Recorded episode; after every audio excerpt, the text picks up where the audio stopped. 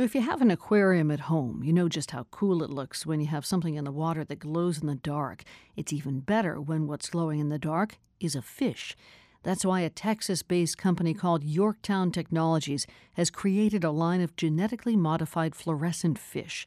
These GloFish have been around for a few years now, but there is concern that one of the company's fish, the electric green tetra, could pose a serious environmental threat.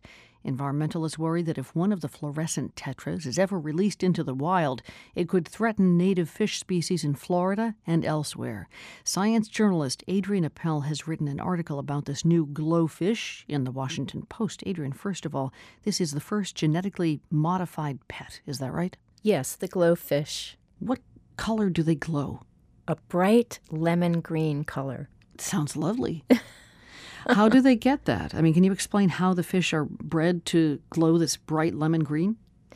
They've taken a gene from a fluorescent coral and inserted it in the DNA of what's called a black tetrafish, mm-hmm. which is a fish native to South America. They're cute and look stunning, but why would a fish like this have to be genetically modified when there are so many beautiful fish you see in aquariums anyway? The aquarium fish industry in Florida alone brings in $70 million a year. Huh. And throughout the world, it's a big industry, multi billion dollar. And the black tetrafish, which is the base fish, is an aquarium fish on the market right now. It sells for $3. But the modified black tetrafish, the GloFish, sells for about 11 or $12 each. Holy smokes. And that's if you get just one. Yes. And most people. Most people will get a few uh-huh. at least. So you can see them school. Yes, exactly. So, what is the concern that environmentalists have? Environmentalists say we, we don't really know what would happen if the fish, which inevitably they will be, eaten by larger fish.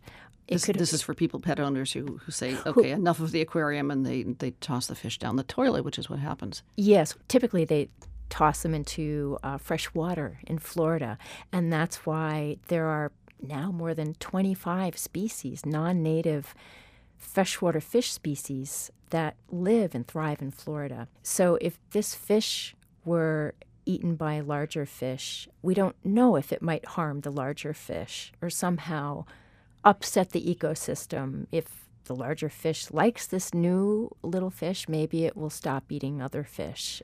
And what happens if it breeds with another fish?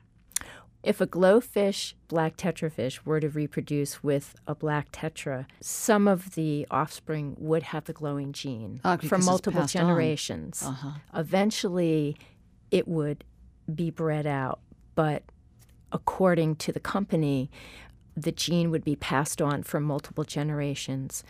One of the concerns of environmentalists is that it could be a kind of aesthetic pollution that imagine yourself in Florida, you're enjoying yourself out on a boat, on a canal, and maybe doing some fishing or looking down the water, and you see a bright, bright glowing fish, unnaturally glowing fish, and it's the GloFish.